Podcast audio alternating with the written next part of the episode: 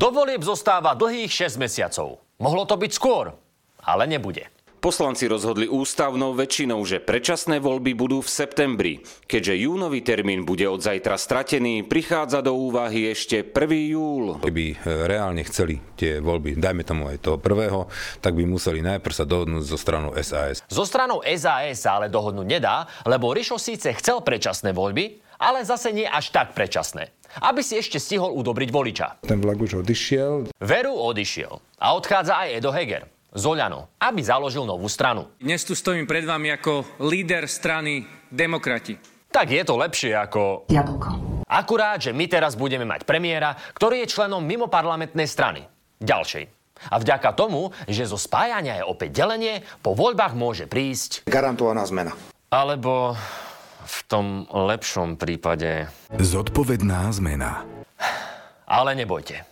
Akokoľvek to už dopadne, bude to mať svoje výhody. Som šťastný, že e, je koniec volebného obdobia a že tohto šialenca už nemusím ďalej vidieť. Na šialencov vo vláde, aj mimo nej, sa budeme pozerať ešte pol roka. A nebude to pekný pohľad, lebo táto vláda síce nemá dôveru parlamentu, no o to viac verí vo vlastné schopnosti.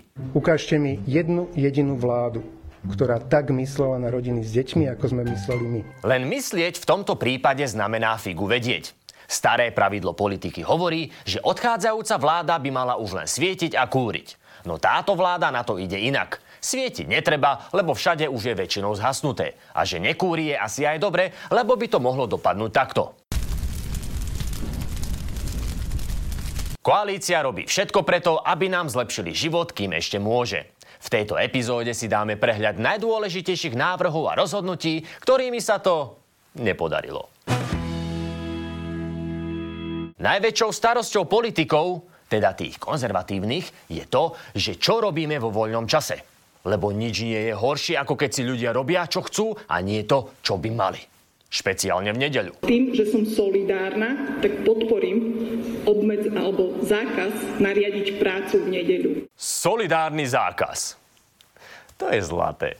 Áno, dôležitá téma nedelného nakupovania znova rezonovala ako píšťali kostolného orgánu. A znova rezonovali aj klasické argumenty. Od ochrany zbedačených predavačiek, cez spoločný rodinný nedelný obed, až po osvedčenú klasiku, že to tak majú v Rakúsku a Nemecku. Tak ako v mnohých krajinách, verím tomu, že konečne aj na Slovensku budú e, v nedelu obchody zatvorené. V mnohých krajinách síce majú aj odluku cirkvi od štátu, homosexuálne manželstva a idú dekriminalizovať marihuanu. Ale s tým teraz neotravujte. Tu sme pri zákaze vstupu do obchodu.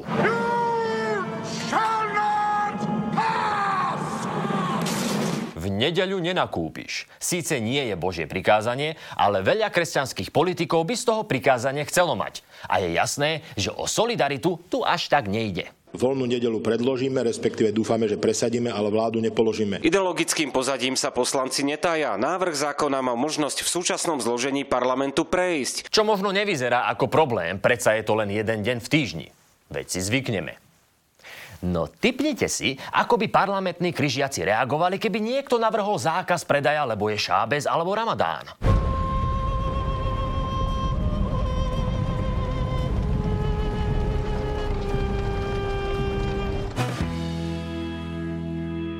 Keď niečo straší slovenské konzervy viac ako nakupovanie v nedeľu, tak je to sex. Minister školstva preto zobral sexuálnu výchovu pre základné školy a poriadne odzadujú zoškrtal. Stalo sa to, čoho sa viacerí obávali. Minister školstva zasiahol do nových učebných osnov. Zo sexuálnej a vzťahovej výchovy zmizol napríklad pojem antikoncepcia. A prečo? Lebo škola vraj nemá formovať sexuálnu orientáciu a identitu detí. Čiže na Slovensku máme ministra školstva, ktorý si myslí, že sexuálna orientácia sa dá naučiť? A ešte k tomu v škole? Toto bolo troška cez. Niektorí ľudia fakt nemajú akože také nejaké tie limity toho, čo je slušné, čo nie, ale OK. To nie je troška cez. To je totálna blbosť. Fakt sme chceli na toto vymyslieť niečo vtipné. Napríklad, že vyučovanie sa nečakane pretiahlo. Alebo že sexuálna výchova predmet, kde je fajčenie prípravou na 8-ročný gimpel. Alebo že keď dostanete z peťku.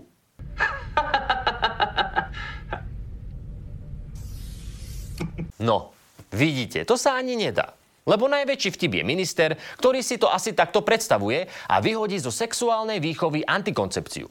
Lebo tam vonku síce zúri 21. storočie, ale tu v stredoveku sex slúži len na plodenie detí. A tak nezriadený sex je hriech. Zriadený v poriadku. No veď práve. Dnes mladým v škole poviete, že sex môže byť nielen nezriadený, ale aj bezpečný. A čo bude ďalej? Zistia, že pri sexe nemusia zhasíňať svetlo? Že existuje viac ako jedna sexuálna poloha? Alebo nedaj Bože, že aj žena môže mať orgazmus? A vôbec, na čo učiť mládež o sexe v škole? Veď všetko má svoj čas a miesto. A to miesto sa volá internet. Tak jdem na to. Můj bože, nepřestávej. Ještě, ještě to je ono. Ty to děláš jako královna. Hrozba v podobe antikoncepčnej osvety na školách je teda zažehnaná. Vďaka Bohu. Paradoxne aj vďaka Kolárovi, ktorý by ju potreboval najviac. Áno. Bol to totiž Boris, ktorý si svojho času dal podmienku, že ministrom školstva musí byť konzervatívec. Čo sa podarilo? Kandidát na ministra školstva je dlhodobo aktívny v kresťanských kruhoch. Aj keď ten konzervativizmus bol u Borisa zrejme až na druhom mieste. A v prvom rade išlo o to nájsť chlapa s horším účesom ako má on. Čo sa podarilo tiež. Horší prúser než táto frizúra je už len toto. Keď si pozriete aj oficiálny semafor, ktorý je zverejnený v rámci plánu obnovy a odolnosti, tak pri školstve svietia čisto farby, iba červená a oranžová, ktoré znamenajú to, že tieto úlohy sa neplnia, sú v ohrození a tým sú ohrozené aj financie, ktoré boli prislúbené školstvu. Takže vinou ministerstva školstva prídu školy, učitelia, žiaci a slovenský systém vzdelávania o 815 miliónov eur. Takže na antikoncepciu sme si čas našli, ale na reformy, pre ktoré môžeme prísť o stovky miliónov eur, už nie. Ale možno je Gréling ako bývalý kaderník iba zaujatý.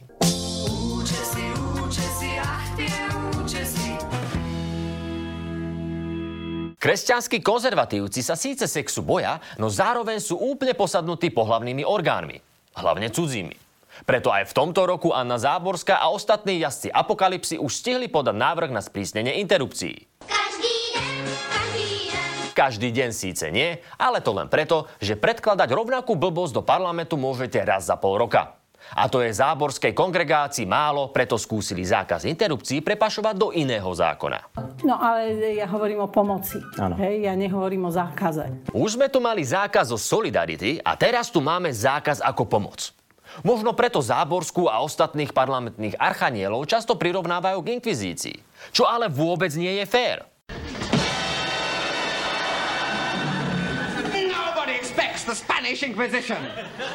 Veď práve.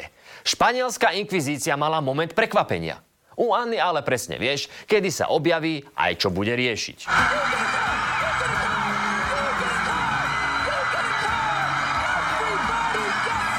Možno sa tak dohodli s Horeckým. Ty zakážeš antikoncepciu na školách a ja budem mať robotu aj na dôchodku. Everybody wins.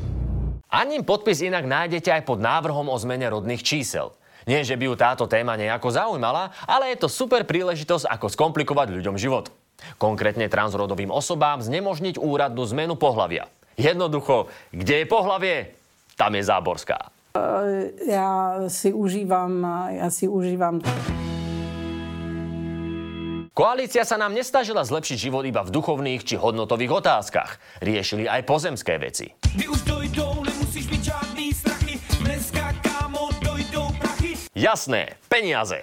Vláda napríklad schválila obedy zadarmo pre deti. A všetci sa z toho veľmi tešili. Skoro tak veľmi, ako keď to pred rokom a pol zrušili. Napriek tomu, že koalícia po zvyšovaní prídavkov či daňového bonusu plošné obedy zadarmo tak povediac zrušila, predškoláci a školáci by mohli zrejme od apríla opäť plošne obedovať lacnejšie. Ale tu vládna štedrosť ani zďaleka nekončí. Igor Matovič má zase svoju kreatívnu fázu, takže atómové bomby tu padajú častejšie ako v Putinových prejavoch. Igor Matovič predložil do parlamentu návrh na 500 eurovú odmenu pre všetkých, ktorí odovzdajú hlas v tohtoročných predčasných voľbách. No neznie to super? V septembri odvolíte a len tak dostanete 500 eur. A tie si potom môžete odložiť na horšie časy ktoré prídu veľmi skoro, lebo ešte pár takýchto atomoviek a verejné financie budú vyzerať ako Hiroshima v 45. Look what I found in my pocket! Look! A year's salary right here! What I call them? Fun coupons! See that? Alebo si tie peniaze môžete odložiť na benzín, lebo Matovič hovorí, že sa to celé zaplatí z extra dane pre Slovnaft. A asi vieme, čo by ďalšia daň urobila s cenami palív.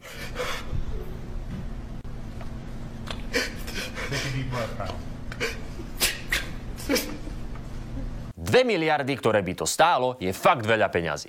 Len pre predstavu je to 700 miliónov kociek masla, 100 tisíc ficových hodiniek. Alebo by sa za to dala dostávať nemocnica Rásochy. Štyrikrát. Igor, Igor, Igor.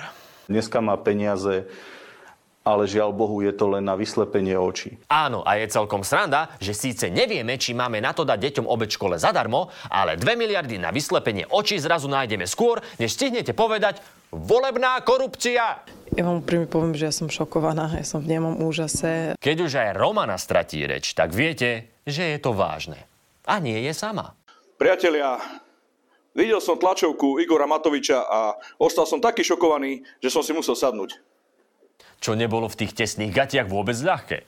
Ešte aj Suja z toho padol na zadok. Len schudnutý Miňko sa baví a je v dobrej nálade, lebo konečne prišiel na to, Jak človek schudne z hlavy? Z Igorovho nápadu boli nakoniec nadšení len členovia a fanúšikovia Oľano. Verím, že odstupom času aj vy budete súhlasiť s týmto návrhom zákona, ktorý demotivuje a vypína všetkých tých pofiderných kupujúcich, ktorí nakupujú napríklad aj rómske hlasy. No jasné. Nemusíte si kupovať rómske hlasy, keď ste si kúpili všetky hlasy. Ale fanúšikovia Oľano nechápali, prečo všetci Igora zase hejtujú, keď on im dáva peniaze. Šikovne to urobil, akože on je zdatný politik, on zase vie, čo robí. No tak len pre poriadok. Žiadna vláda ani politik peniaze nedáva. A nie preto, lebo konkrétne Matovič nemá ani kreditku, ale preto, že iba prerozdeľujú to, čo vyberú na daniach. Ak by vám niekto povedal, že mu máte každý mesiac odovzdať polovicu výplaty a on vám občas dá 500 eur, tak ho asi pošlete do... Priti. Ale ak ten niekto je Matovič a vy ho sympatizant, tak mu dáte like na Facebook a utekáte k voľbám. Vzhľadom na to, že Slovensko je taká jedna hrubá, hrubá diera, v politike má, alebo teda jednoducho sú tu veľké chyby, tak na hrubú dieru hrubá záplata. Zatiaľ ale ani nevieme, ako by sa tie peniaze mali vyplácať. Možno na účet, možno... Nie akože časť oficiálne, časť neoficiálne. Tak ty musíš povedať, že koľko, jak to chceš nám to je.